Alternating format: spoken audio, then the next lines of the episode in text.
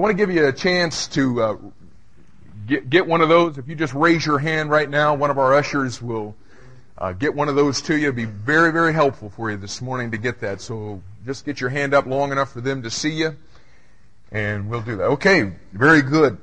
Now we've been working our way through the seven letters that our Lord wrote to seven churches in Revelation chapter 2 and chapter 3. Now, some of you folks who've been here uh, for our study of church history a few years ago, and you've been working with us all the way through this expository series through the book of uh, Revelation. You know very well the, the context of this, but I want you to just think right now in terms of somebody that's coming into this service for the very first time. There's some basic things that we need to make sure that they understand so that we can all be on the same page this morning. And if you're a guest with us today, I want you to know that the Bible is the most incredible commodity that is on the face of this globe. It is nothing short of a supernatural book. And we believe that wholeheartedly. It's not like, yeah, we want it to be, and so, yeah, yeah, yeah, it's real supernatural. No, I mean, all you gotta do is just let the Bible do its thing. And what it does is shows you the supernatural quality of this thing.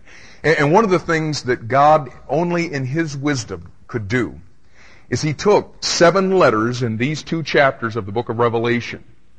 And in those two chapters, not only addressed specific needs that were taking place in those seven churches that were located in Asia Minor around 95 AD when John wrote this letter, or wrote the book, but what the Lord did in dictating those seven letters is He was spelling out for us seven periods of church history that pick up where the book of Acts leaves off in the historical record. And it brings us all the way up to the rapture of the church.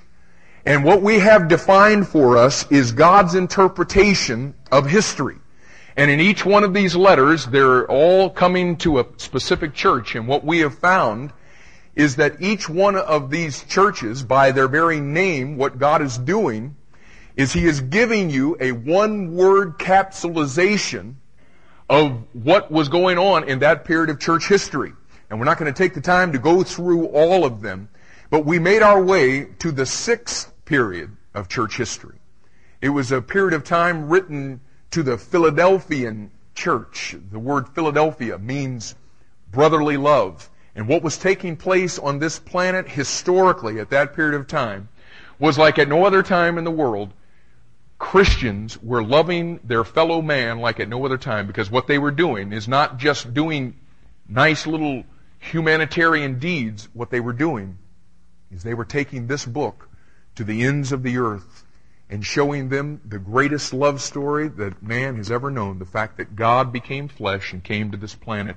And people all over this world were being born into the family of God. It was the greatest time of missions. It was the greatest revivals. It was when the power of God was unleashed like at no other time. And man, we were coming through that Philadelphian period and just praising the Lord for all the things that were going on in that period. But we had to look at that in light of the next letter, the seventh period of church history. Now, the Philadelphian period covered the years approximately from 1500 to 1900.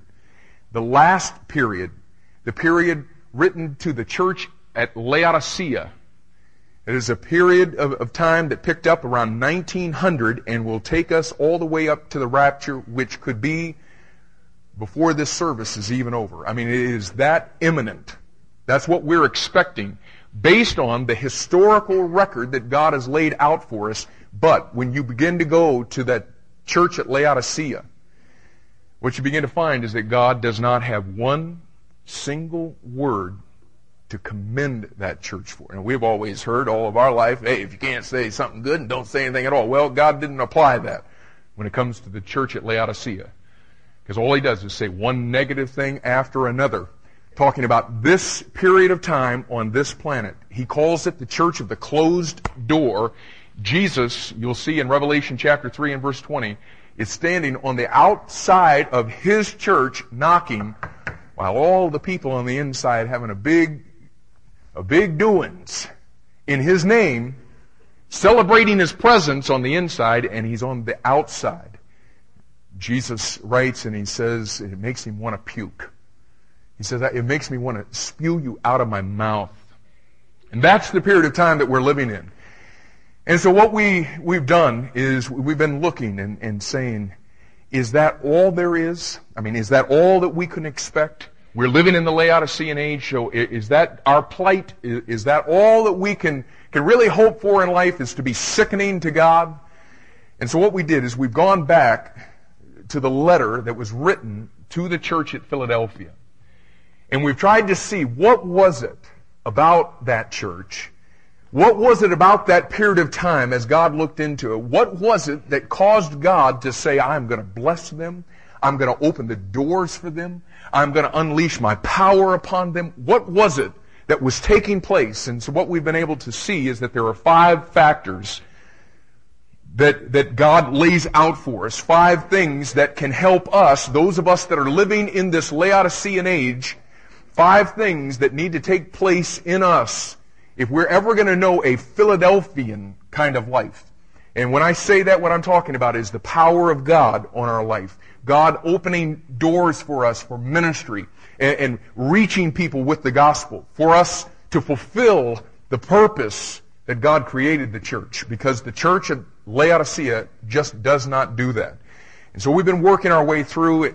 We don't have time to do a long review today. But basically, the first factor that we looked at is something has to change about the Christ that we know in Laodicea because he's not the same Christ that the Philadelphian church period knew. The one that they knew was one that was holy. And you see, Laodiceans don't know a holy Lord Jesus Christ. They know a buddy buddy type of Jesus that they like to, to, to slam beers with and, and all that kind of mentality. Our, our, our view of Christ in the Laodicean age is far too low, and we're talking in, the, in this point in how he presents himself in verse 7 of Revelation chapter 3, that something needs to change with our perception, how we view the Lord Jesus Christ. We need to get back to this book and begin to see him in the fullness of all of his holiness, in his glory and splendor and majesty. But he presents himself as he which is holy, he which is true, and he which has the key of David. And that's the Christ that we need to know. And next we talked about the power of God being unleashed on those Philadelphians because of the life that they lived. And if something's going to change, if we're going to move out of Laodicea and, and know a Philadelphian kind of life, something's going to have to change about the life we live. And we began to look at the things that he detailed for us. And then last week, we started looking at the promises that we hold. Something has to change there. There are certain promises that God was giving to the Philadelphian church period. And if we're going to get out of Laodicea, we've got to position our lives and know the Christ that is going to allow us to claim the same promises that they claimed. The fact that He will set before us open doors. He says in verse 3, Behold, I have set before thee an open door, and no man can shut it. And that's the promise that we're looking for. He says uh, next in verse 9, Behold, I will make them of the synagogue of Satan, which say they are Jews and are not, but do lie. Behold, I make them to come and worship before thy feet and to know that I have loved thee. And we talked about that second promise that he will grant vindication over our opposers. There is a group of people that are on this planet. In fact, they are almost one billion strong this morning that make up the synagogue of Satan. I don't even want to say who they are this morning lest, uh, because we don't have time to, to develop it. But there's one billion of them on this planet this morning that God calls the synagogue of Satan. And what he is saying, the promise that is given to Philadelphians, is those very people trapped in that system will have the opportunity of them bowing at our feet, not to worship us, bowing at our feet because we've got an open Bible being able to witness to them and see them come to know the Lord Jesus Christ as their personal Savior. That's the vindication that we're looking for. And then there's a third promise, and this is where we'll pick up this morning. And that is that He will provide deliverance in turbulent times. That He will provide deliverance in turbulent times. Uh, our Lord promises in verse 10, look at it if you would, verse 10 of Revelation 3. He says, Because thou hast kept the word of my patience, and several weeks ago I explained why he refers to his word with that terminology. Because thou hast kept the word of my patience, I also will keep thee from the hour of temptation which shall come upon all the world to try them that dwell upon the earth. And if you're familiar with the Bible at all, you know exactly what event that he's talking about here. He is talking about, in this hour of tribulation, he is talking about the seven year tribulation period the, the, the, final week of, of, San, uh, of Daniel's 70 weeks, the vision that he had there. This is the time referred to in Scripture as the time of Jacob's trouble. That is the hour of temptation or tribulation which shall come upon all the world to try them that dwell upon the earth. Now, when it comes to the, the whole subject of the tribulation period, there's all kinds of stuff that's being preached today. There are those that teach that, you know, the church is going to go through the first half of the tribulation and, and some teach that the church is going to go through all of it. And there are those who teach that the church is going to be, be raptured in the mid-tribulation. And now there's a new teaching that's come around in about the last decade or so uh, that has got a, a great groundswell among fundamentalists, people just like us, Bible believers. It's called the, the pre-wrath rapture. The church is going to be raptured before the wrath of God in the tribulation period. And, and there's a lot of people teaching that. And then there are those who teach the truth. And that is that the church is going to be raptured off of this planet prior to the, tri- the tribulation period and are not going to experience not even two seconds of it. You say, well, you know, I know our church believes that, but, but why? I mean, with all of these people, with all these varying opinions about this, how can we be totally sure? What is the biblical basis that we have that the church is not going to experience any portion of the tribulation period? Well, let me give you quickly four proofs that prove a pre-tribulation rapture. And the first proof is right here in Revelation chapter 3 in verse 10, and it's this. Because the church is kept from the hour of temptation. What he says is the church will be kept from the hour of temptation. Look, look again at verse 10. He said, I'll, I'll, I'll keep thee, now watch this now, not from the, t- the temptation, but from what? The hour of temptation. Now, now you see, you could be kept, now, now think, you, you could be kept from tribulation without a pre-tribulation rapture. Hey, I, will give you. It's the last three and a half years when the wrath of God is unleashed. And that's the, the period of time that Jesus identified for us in Matthew chapter 24 and verse 21 as the great tribulation. And Jesus described it this, this way, that it would be a time such as was not since the beginning of the world to this time, no, nor ever shall be. So I, I'll give you, you could be kept from tribulation without a pre-tribulation rapture because it's the last three and a half years where the wrath of God is unleashed and it's a seven year period. But how can you be kept from the hour of temptation without being raptured first? And you see, that's what Jesus promises in Revelation chapter 3 and verse 10. I will keep thee from the hour of temptation. In other words, the time the time period, hour is a time period. I'll keep you from that hour. Now that's proof number one. Proof number two is because the church is not found in the book of Revelation in any part of the tribulation. And this is, man, this is, this is so important. In, in 2 Timothy chapter 2 in verse 15, God said this. He said, study to show thyself approved unto God a workman that needeth not to be ashamed. Now listen to this part. Rightly dividing the word of truth. Now listen very carefully if you're newer to the Bible. This book, according to what God said in 2 Timothy 2.15, this book is a book that must be divided.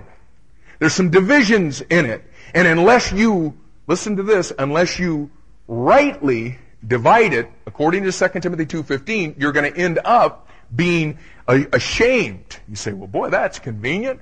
you can just start making divisions in that book anywhere you want to make them. Make it say anything you want to say. No. You need to understand, God made the divisions. They're in there, but you've gotta study in order to find the divisions that God made. It's not up to us to say, well, I think it ought to be divided right here, and I think because if you divide it right here, it makes it, it say this. No. The only way you're going to find it, God divided it, the only way you'll find it is being a workman. You become a workman and you study that thing, and if you give that kind of study, and if you give that kind of work to the book of Revelation, what you'll find is that God very clearly divides this thing. And what you'll find is that the way God divides this thing is by heaven opening heaven opens two times in the book of Revelation. In Revelation chapter 4 and verse 1, heaven opens and somebody goes up. In Revelation 19:11, heaven opens and somebody comes down. Okay, now somebody going up is the rapture. I mean, it's just as clear as a bell. You can look at it right there, Revelation 4:1. John, who we've already seen in this in an earlier study uh, uh, of this book, John, who is a picture of the church, listen to this, he hears a voice, a trumpet, and is caught up into heaven. Come up hither. And you know what it is? It is 1 Thessalonians chapter 4 and verse 16. It says this, For the Lord himself shall descend from heaven with a shout, heaven opens, with the voice of the archangel and with the trump of God and the dead in Christ shall rise first. It's the rapture of the church, Revelation 4:1. Somebody coming down in Revelation 19:11, there's no question about that. I mean, that's the second coming of Christ. John says in Revelation 19:11, "And I saw heaven opened, and behold, a white horse, and he that sat upon him was called faithful and true." And verse 14 of Revelation 19 says, "And the armies which were in heaven followed him upon white horses, clothed in fine linen, white and clean. And of course, that's the church at the second coming of Christ as it opens, coming back down to the earth. So now watch this. Revelation 4:1 is where the rapture takes place in the book of Revelation.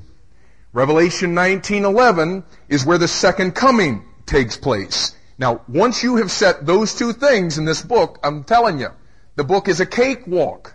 What that means, and you see those divisions there, they have divided the book into three basic sections.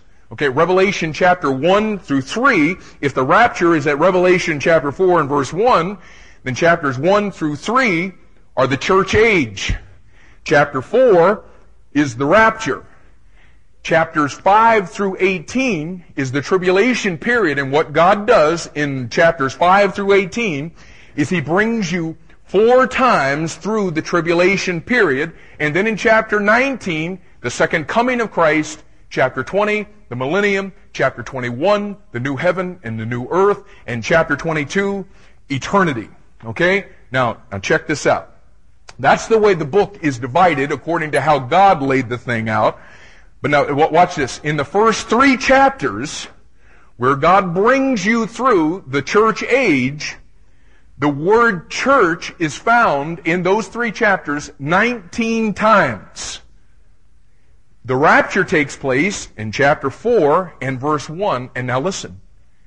After that, you don't see the church. In fact, the word church does not appear not even one time through the entire book of Revelation, through all the way through the four accounts of the tribulation period in chapters 5 through 18. Listen, it's not there.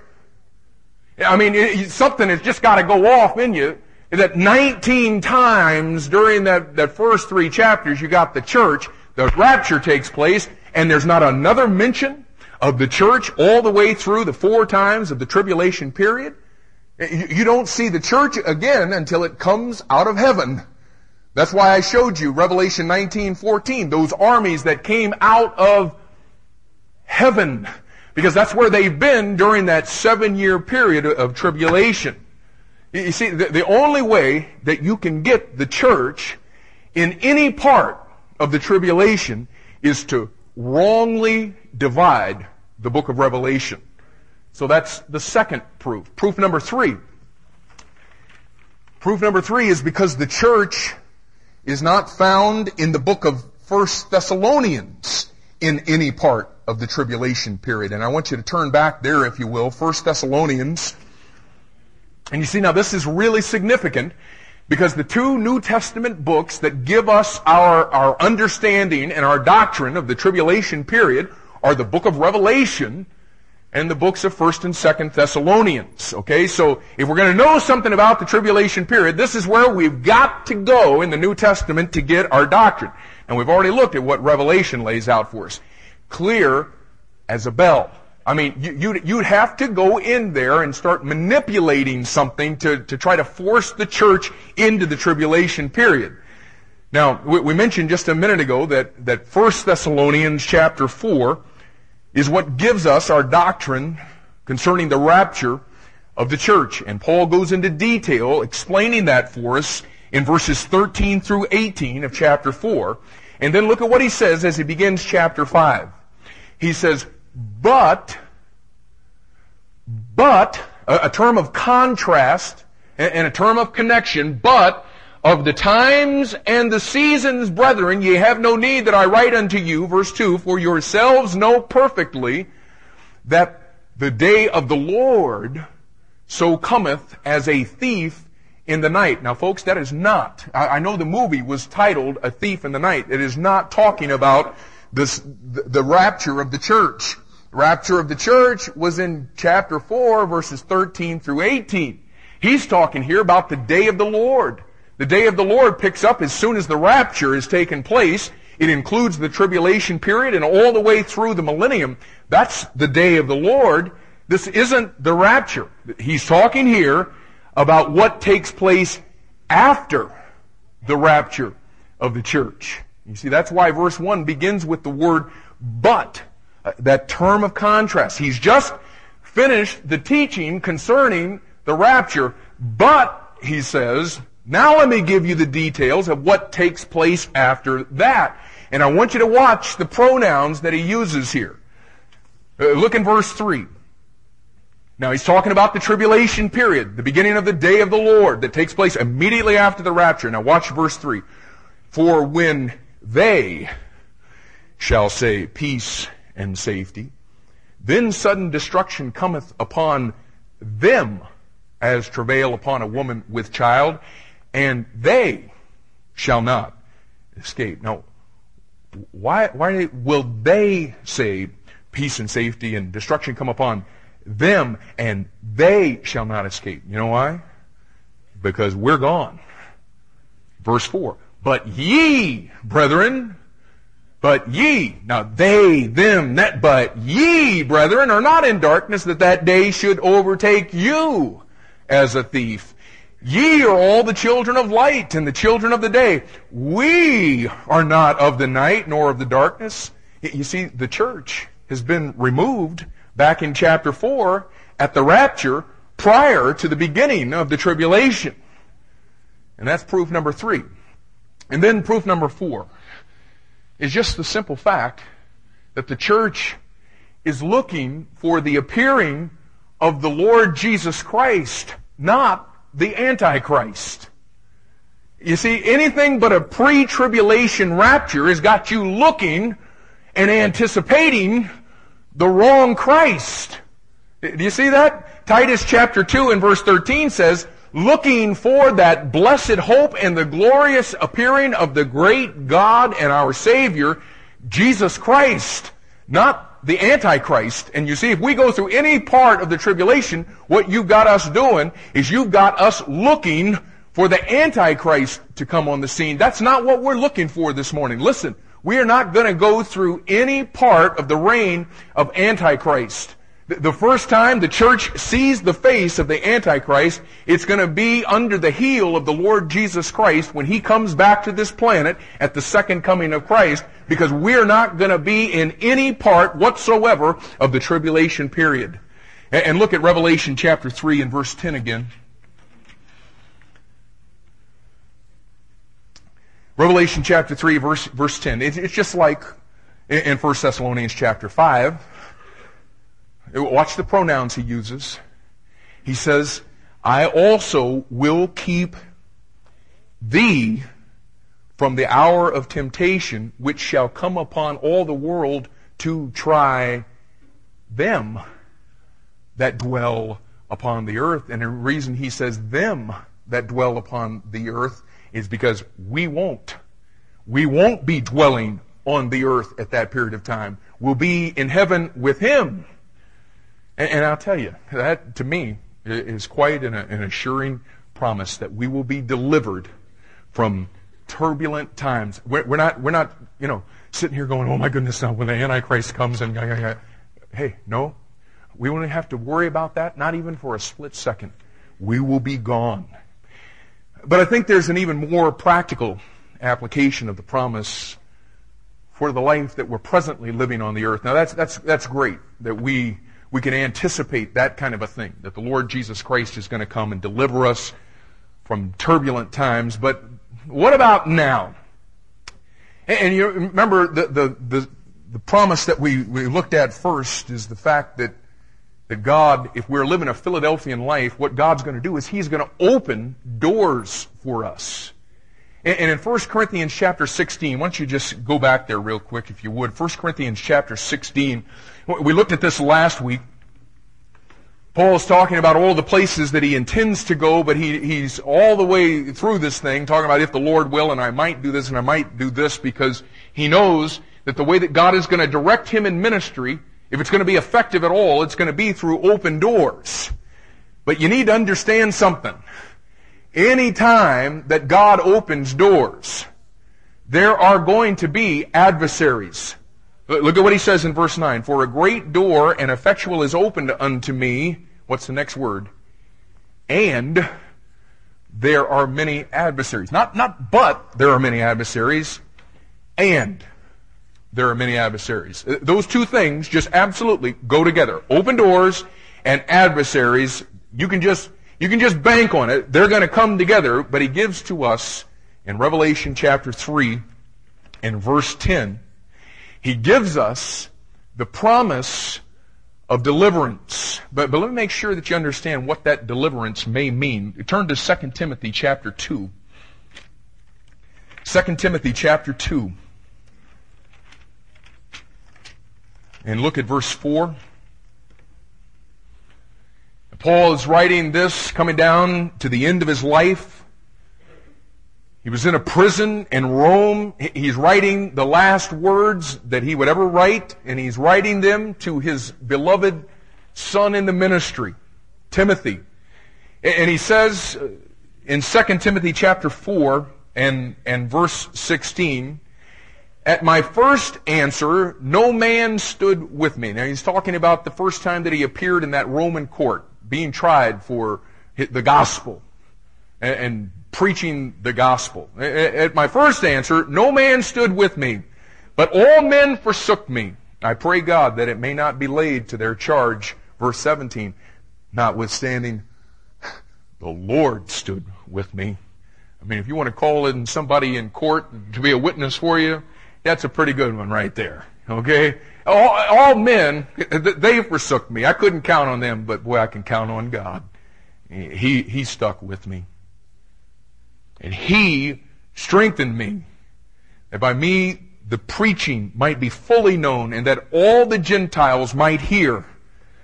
And I was delivered out of the mouth of the lion. And that's not a lion with, with four legs and, and all of that. This is a, a lion that goeth about over the whole earth seeking whom he may devour.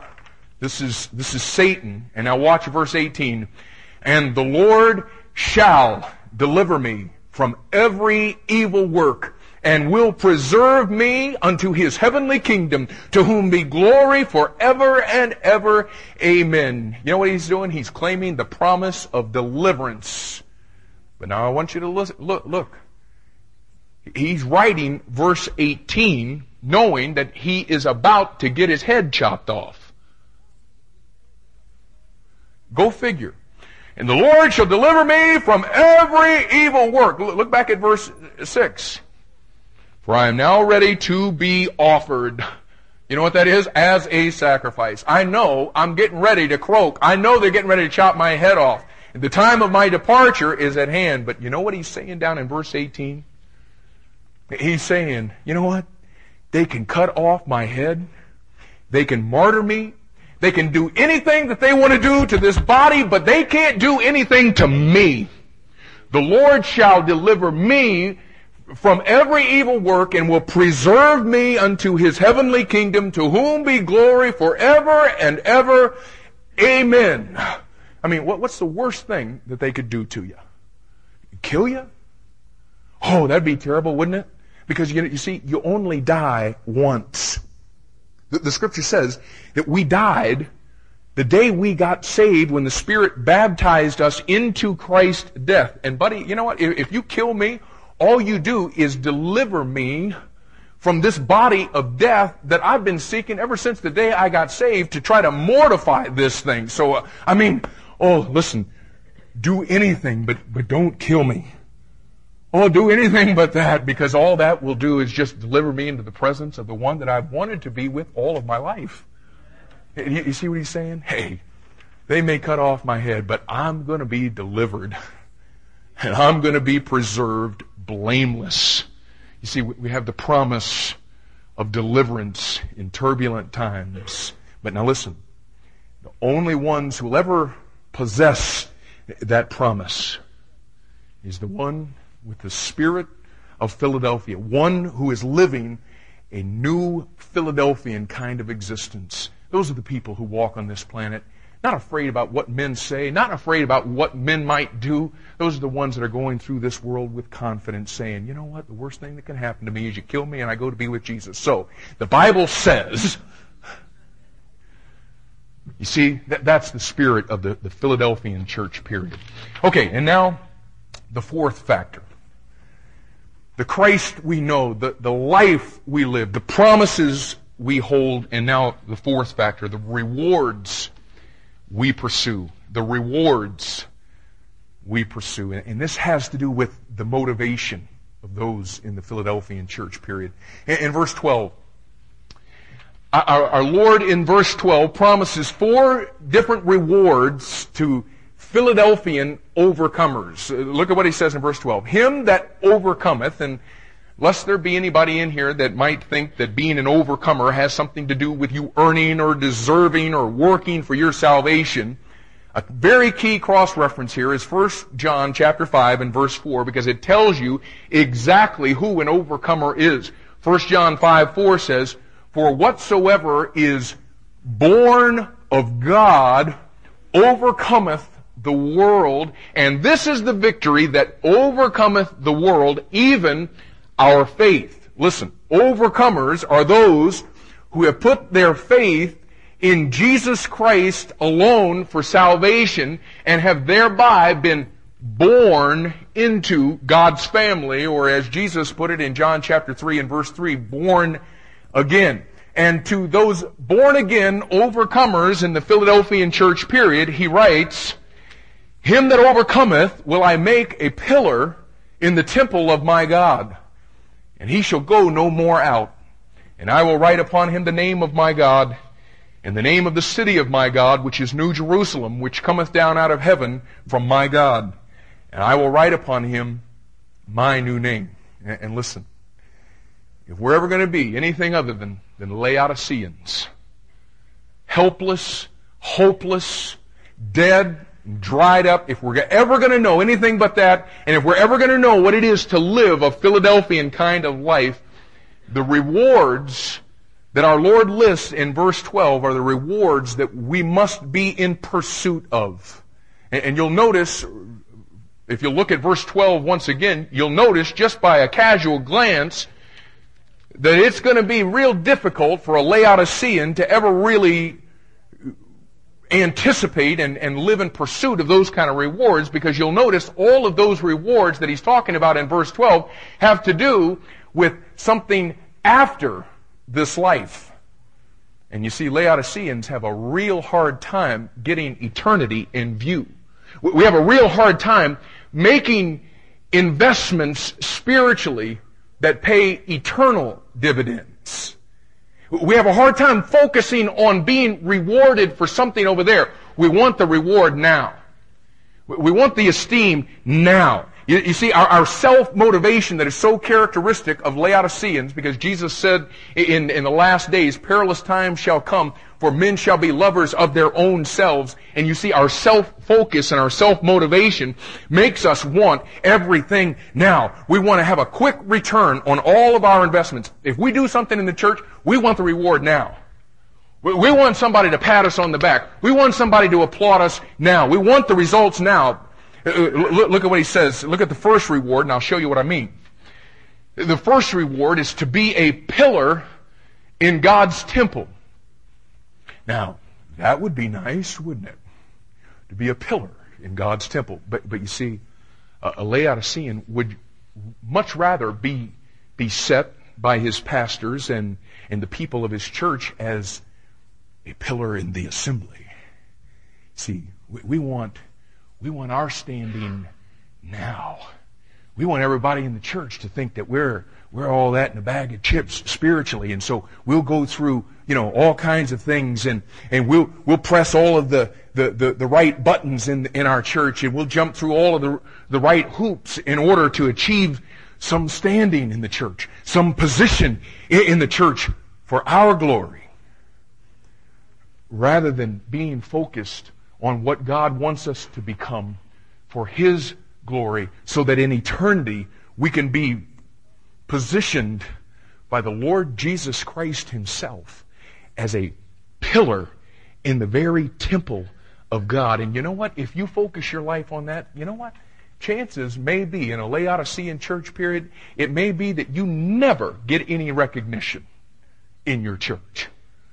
It may mean that you get overlooked for every position that they're seeking to, to fill. But you see, if we're going to be a Philadelphian, we get our eyes off of the rewards now and we start getting focused on something down the way. The first thing, to be a pillar in God's temple. Now, what, what does he mean by that?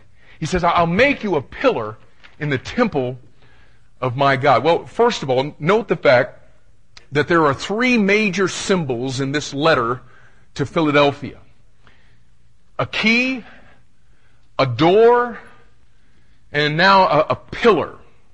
The key, we saw, represents Christ's authority. You remember that? The key of David that unlocks the doors to the world. It represents Christ's authority. The door, we saw, represents the church's opportunity. The opportunity to share the gospel. And the pillar represents the Christian's security. You, you, folks that are up in the balcony eh, this morning, you know, you're, you're sitting up there and you're all secure up there in that balcony. But if I told you that in about 30 seconds, these, these pillars that are holding that thing up are going to be taken out, you know what? There would be a, a mass exodus toward those doors about right now. Because you see, it, it is those pillars that what, that's what gives you the security to stay up there where you're staying. I'm just telling you, I ain't going up in that balcony, you take those things out. It ain't gonna happen. And as you begin to compare scripture with scripture with this thing of, of the pillars, what you begin to find out is that pillars played a very important role in Israel's tabernacle and Israel's temple. Okay, and he says, I'm going to make you a, a pillar in the temple of my God. Now we don't have time to go through all the references there, but according to 1 Kings chapter 7, verses 13 through 22, there were two pillars at the door of Solomon's temple. Now check these, these pillars out. If you go back to 1 Kings chapter 7 and read about it, what you'll find is each one of them was made of solid brass and was approximately 35 feet tall and 5 feet wide. I mean, just, I mean, can you imagine solid brass, something of that magnitude, would be absolutely incredible.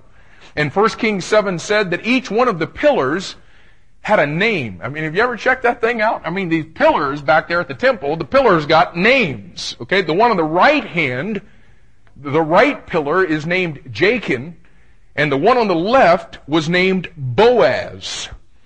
Jachin means he will establish.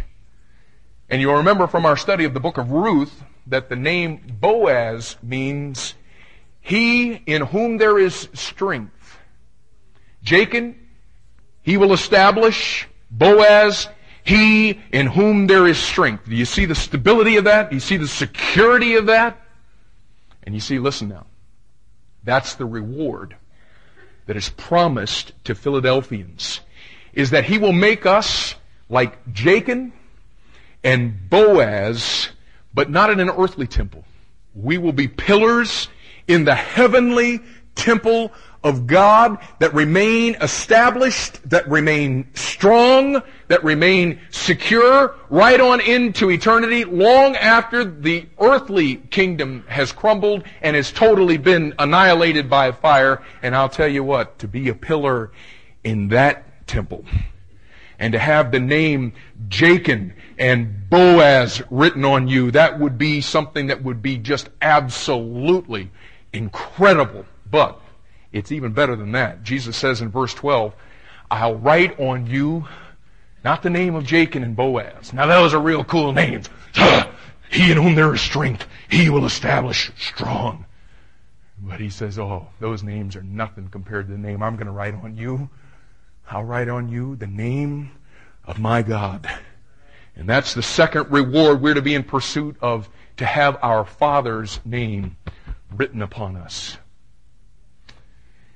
And as Pastor Frank was bringing us through the, the study of the book of Joshua, one of the things that he kept hammering that was just so, so beautiful, when you really grab a hold of the fact that what God has always been looking for is a place to put his name, as Deuteronomy uh, 12 and verse 5 says, a place for his name to dwell, Deuteronomy 12:11 says, a place to place his name, as Deuteronomy 14:23 says, a place to set his name, as Deuteronomy 14:24 says. And check out the reward given to Philadelphian believers. And oh, may this, may this be true of us. We become, now watch this, we become a pillar in God's temple. And we become the final place where God's name is put, where God's name is set, where God's name is placed, where God's name dwells for all eternity. I mean, can you imagine that? He's been looking all along for a place to put, to set, to place, for His name to dwell, and he promises to Philadelphian believers, I'll make you a pillar and I'm going to write on you the name of God Himself. He wants to set that name and you'll be that final resting place for His name. We have our Father's name written upon us. I mean, wow. To me now, that's, that's something to live for. That, that's something to get our eyes off of this stupid Laodicean church game and all of that. And let's get focused on something that is going to last. But not only that, the third reward we pursue is to have our mother's name written upon us. Say what? Have your mother's name written upon you. Your mom. Not your physical birth mother, but your spiritual birth mother. He, he says in the middle of verse 12, And I'll write upon you the name of the city of my God, which is New Jerusalem, which cometh down out of heaven from my God. You say, well, it doesn't say anything about the name of our mother written upon us there. It says the city of God will be written upon us, the name New Jerusalem. And I realize that, but you need to understand what God tells us New Jerusalem is over in the book of Galatians, chapter 4 and verse 26. New Jerusalem is our mother. And I want you to go back there, if you would. Let me show you this. Galatians chapter 4 verse 26 says, But Jerusalem which above is free, which is the mother of us all. You, you say, well, how is New Jerusalem my mother? Well, you'll, you'll remember that the book of Galatians was written because a group of false teachers called Judaizers had infiltrated the churches of Galatia. And what these false teachers were saying is that it wasn't enough for Gentiles to be saved by grace through faith in the Lord Jesus Christ, But in addition to being born again, what they had to do is they had to become Jewish. And they had to carry out the laws that were given to the Jews in the Old Testament. And you see, this would have been the mentality in the early days of Christianity. They thought for the Jews, and initially it would have been, but they thought that if a Gentile would come into this thing, yes, they had to be born again just like they did, but they also had to become Jewish. Okay, and these were these Judaizers. And the whole book of Galatians is written to address that particular subject. And in Galatians chapter 4, in verse 21, Paul writes, Tell me, ye that desire to be under the law. Okay, you Judaizers, you one, you, you people who are trying to put these people under the law. You that desire to be under the law, do you not hear the law? For it is written that Abraham had two sons, but they had two different mamas. Okay? The one by a bondmaid. Anybody remember what her name was? Talk to me. Hagar. Okay?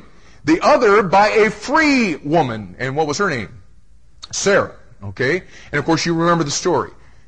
God had promised a son to Abraham. But man, years and years and years went on before, you know, they saw the promise of this thing. I mean, they're going through this thing and year after year there's no kid and they're getting older and older. And, uh, Abraham gets to where he's about 90 and, and, and Sarah, she's almost 80 at this point and there's still no kid. And so Sarah backs up from this thing and says, well, you know what?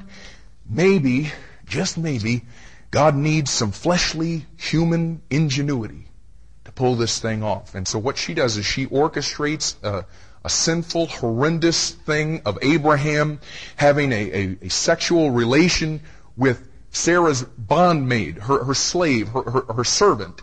And as a result of this thing, a son is born, and his name was Ishmael. Okay?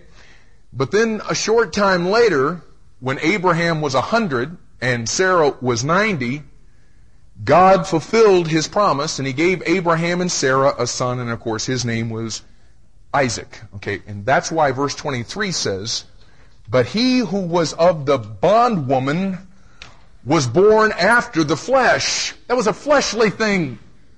That wasn't the work of God. That was the work of the flesh. But he of the free woman was by promise. In other words, the conception of Ishmael represents man's way, the way of the flesh, while the conception of Isaac represents God's way the way of promise, verse 24, which things are an allegory. In other words, God was teaching a major lesson through this whole historical thing that was going on. For these, that is the conception of these two women, are the two covenants. Okay? Hagar and the son of her conception, Ishmael, represent the covenant of law the covenant of works, while Sarah and the son of her conception, Isaac, represent the covenant of grace and faith. You see, that's what verse 24 through 28 are all about. Go on in verse 24. The one that is the, covenant from the Mount Sinai, and of course that was the old covenant of law that was given through Moses at Mount Sinai, which gendereth to bondage, which is Agar, which, and Agar is, it's Hagar. That's just the Greek rendering uh, uh, of that word. Verse 25.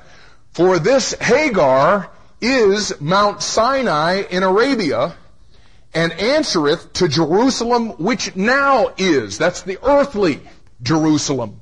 The fleshly Jerusalem, and is in bondage with her children.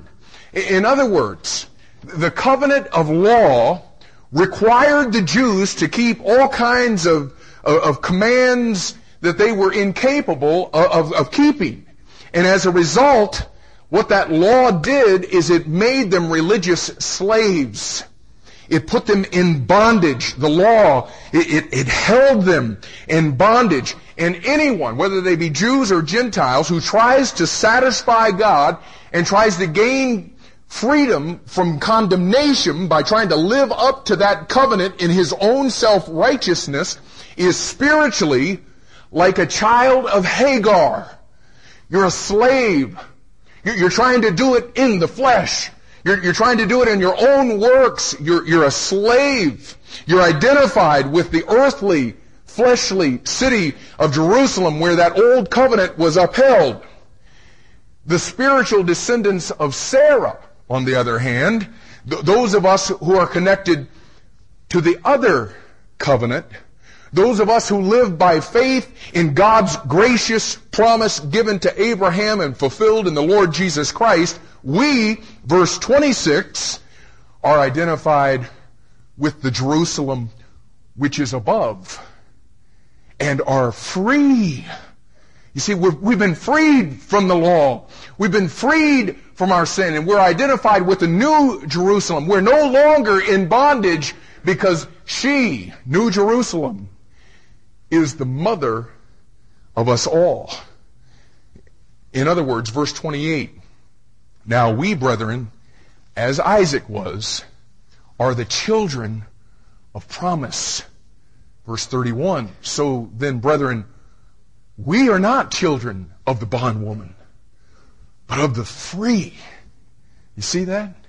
And, and Jesus says in Revelation chapter 3, go back now, he says in Revelation chapter 3 and verse 12 that the reward for living a Philadelphian life is we stand in eternity as a pillar in God's temple, not with the name of Jachin and Boaz written upon us, but with the name of our Father set upon us, and the name of our Mother written upon us as a constant reminder through all eternity that is Titus chapter 3 verses 3 through 5 says that it was not by works of righteousness which we have done, but according to his mercy, he saved us by the washing of regeneration and receiving of the Holy Ghost, which he shed on us abundantly through Jesus Christ our Savior, that being justified, listen to it, that being justified by his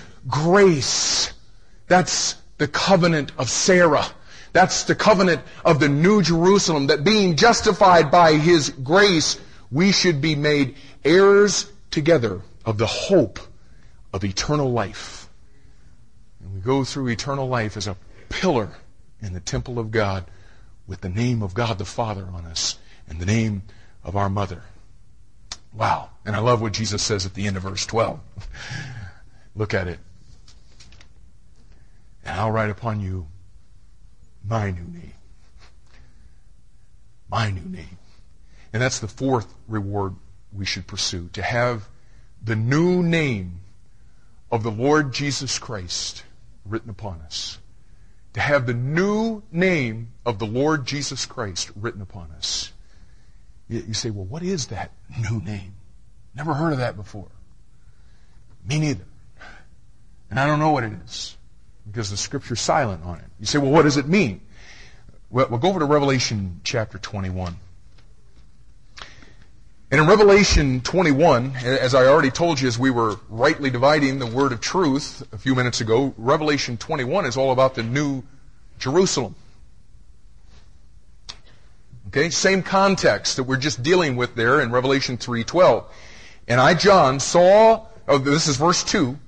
Revelation 21 verse 2. And I John saw the holy city, New Jerusalem, okay, again, same context. Watch this now coming down from God out of heaven, prepared as a bride adorned for her husband.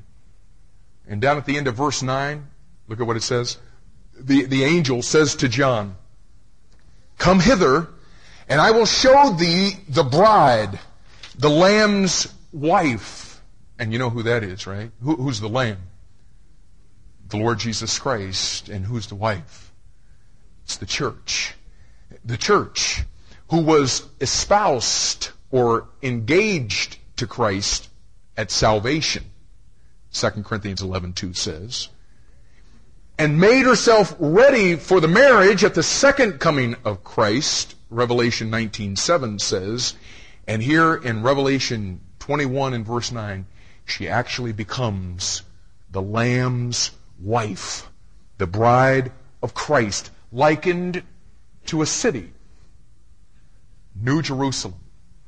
And now check this out. Once we become his wife, he writes upon us his new name. And what I believe you have here is the intimacy of our relationship with Christ in eternity, where he wants us to call him by a name that is so special and so intimate that he's saving that name until then. You know, um, Sherry used to call me Mark. There, there was a time when if she referred to me, she called me Mark, but now she's become my wife and now we dwell together as heirs together of the grace of life. And now, believe it or not, she uses much more enduring and intimate terms to refer to me. You know what I'm saying? You call your wife by her, her, name? You, you call him by his name? Oh, only when you're mad, right? You know, I, I don't know how it is in your home, but it's very seldom that my wife calls me Mark.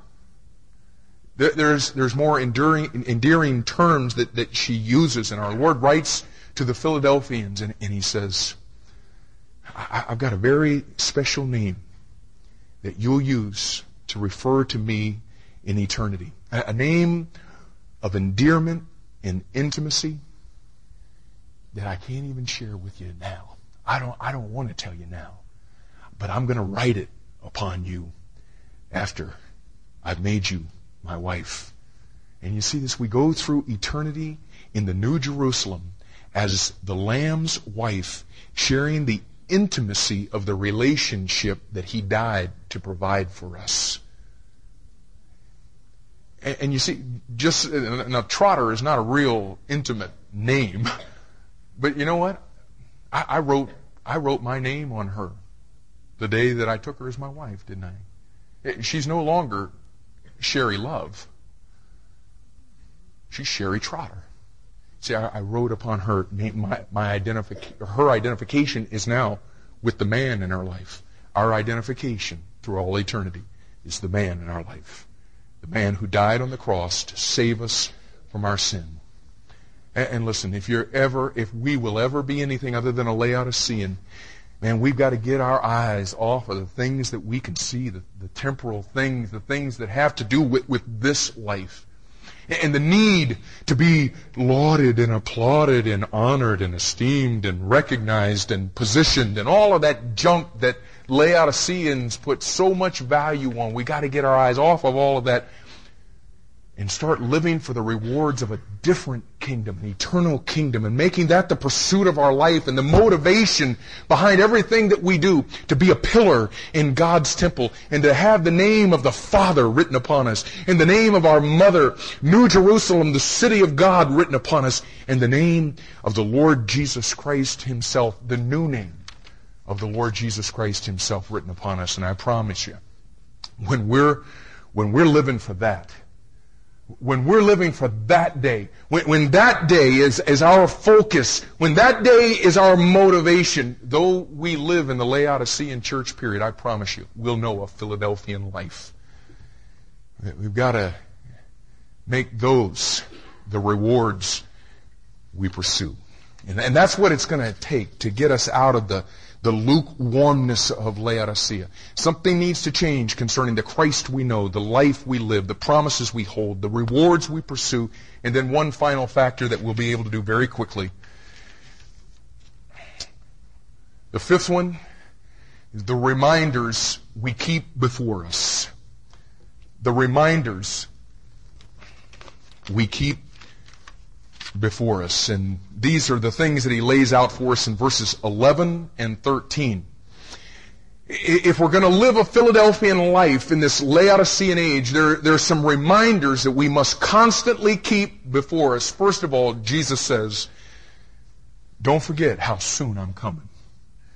Don't forget how soon I'm coming. Verse 11 says, Behold, I come quickly. And folks, over the course of the last several years, you know what? The Lord has, has helped us to understand biblically the, what time it is as far as, as He's concerned.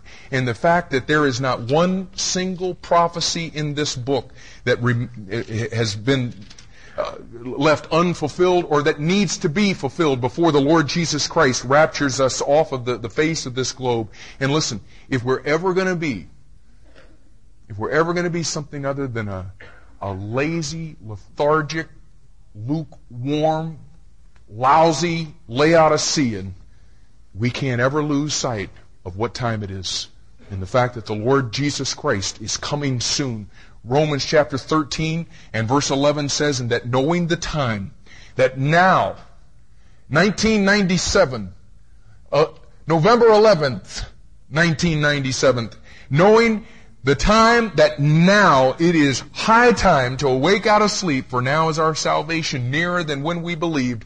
The night is far spent, the day is at hand. Let us therefore cast off the works of darkness and let us put on the armor of light. Let us walk honestly as in the day, not in rioting and drunkenness, not in chambering and wantonness, not in strife and envying, but put ye on the Lord Jesus Christ and make not provision for the flesh, flesh to fulfill the lust thereof. That's what time it is. It's time for us to start living like the Lord Jesus Christ is going to come back at any moment because that's the way that it is. See, so he says, now listen, don't forget that. Don't forget what time it is. And then he gives us the second reminder that we must keep before us. Don't let go of what you have. Don't let go of what you have. Verse 11 says, Hold that fast which thou hast. And applying that to this church, Listen, there, there's some things that the Lord has given us in the last several years that we better be sure to never let out of our grasp. First and foremost, th- this book. We, we, saw back in, in, in verse 8, our, our Lord commended the church in that Philadelphian period because they kept His word. And you know what Bible they kept? Same one I'm holding in my hands right now. He says, You kept my word. That this is the Bible of the Philadelphian church period. And he says, you, you, You've kept it. And you know what? They handed it to us. Our Philadelphian brothers and sisters handed us this book. And buddy, buddy, we better hold fast what we have. You better hold it fast. And something else the Lord's given us in the last several years is our landmarks. Proverbs 22 and verse 28 says, Remove not the ancient landmark which the fathers have set. And what we did over the last several years is we've taken the time to trace historically the movement of God through history and the movement of the devil. And what it did for us is it provided for us our, our landmarks to let us know what we believe and why we believe what we believe. And oh, buddy, we better grab a hold of those landmarks and we better hold them fast. Hold fast that which thou hast. Because listen, as soon as we lose our landmarks, we're going to lose the sound doctrine of this book and what our brothers and sisters historically have died to hand to us. And we, they've handed it to us. We better hold fast to what we have. As soon as we let go of our landmarks, we're going to start making compromises that the Laodicean church makes. We must constantly be reminded don't let go of what you have. Hold that fast which thou hast. Reminder number three don't lose your reward. Don't lose your reward. Verse 11 says, Hold that fast which thou hast, that no man take thy crown. And we saw that a couple of months ago when we were looking at the book of, of 2 John, that it's possible to lose rewards that you've earned. 2 John chapter 1, there's only one, and verse 8 says, Look to yourselves that we lose not those things which we have wrought, but that we may receive a full reward. And the context there lets us know that we run that risk of losing rewards by entertaining false teachers and false teaching. So our Lord says, listen, be careful. Be careful not to lose your reward. Don't let any man take your crown because you see our, that, that crown is what we're going to cast at his feet when we first come into his presence. You see, he says, listen, don't, don't let anybody take that from you. Because that'll be the most incredible experience you've ever experienced in your life to be able to take the crown that he's used to reward you and to be able to take that and place it at his feet. He says, "Oh, listen, don't don't don't lose your reward." And then one final reminder: don't stop listening to my spirit. Don't stop listening to my spirit. Verse 13 says, He that hath an ear, let him hear what the Spirit saith unto the churches.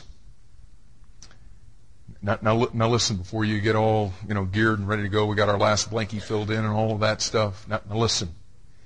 This church in the last several years has, has, has come a long way, but wow. I, I think if, if this study over the last eight weeks hasn't shown you anything else, it shows you, though we've come a long way, we've got a long way to go.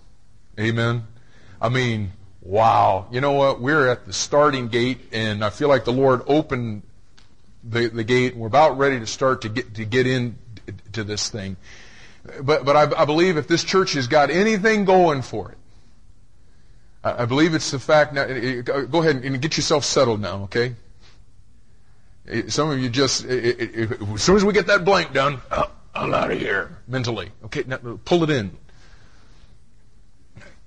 If our church has had anything going for us, it's been the fact that we've listened to the Spirit of God as He's been gracing us into some of these things that He's been, been trying to, to show us through the years. But, but now listen.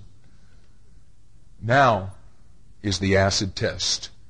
Because I believe what the Lord has done for us is He's brought us as far as, as we can go. I mean, He's shown us a lot of truth, and, and, and we're still, there's still a lot of truth to uncover, but I think we've come through most of the earth shattering things. You see, now we're, now we're to the point to where the Lord is saying, okay, you're, you're in Laodicea, and this is what Laodicea is all about. This is Philadelphia. Laodicea is a choice. Now, what do you want? Do you want to live like this, lukewarm, sickening? Or do you want to have the, the blessing, the promise of Philadelphia and be able to see the Lord Jesus Christ do in this church what he wants to do in every church, and that is be glorified. He's not glorified in a Laodicean church. He's not even in it. He's, he's standing knocking at the door. We've got a choice to experience a new Philadelphian kind of life or to continue on in, in Laodicea. And the thing that's going to really make the difference is what kind of ears you have. You see, we've been doing this for eight solid weeks now, and some of you have heard Pastor Mark work his little outline and go through word by word, and you've learned a lot of things for which you are grateful. And then there's others of you. And for the last eight weeks, the Spirit of God has been speaking to you. You've been, you're not listening to a message, you've been listening to the Spirit of God as He's been trying to say to this church you can you can have something different. You, you don't have to you don't have to live a Laodicean kind of a life. There is something more. I wonder what kind of ears you have. He says, oh, Don't stop listening to my spirit. He that hath ears to hear, let him hear what the Spirit saith unto the churches. And if you're here this morning and you've never received the Lord Jesus Christ, the first thing that the Spirit is saying to you is that you need a Savior.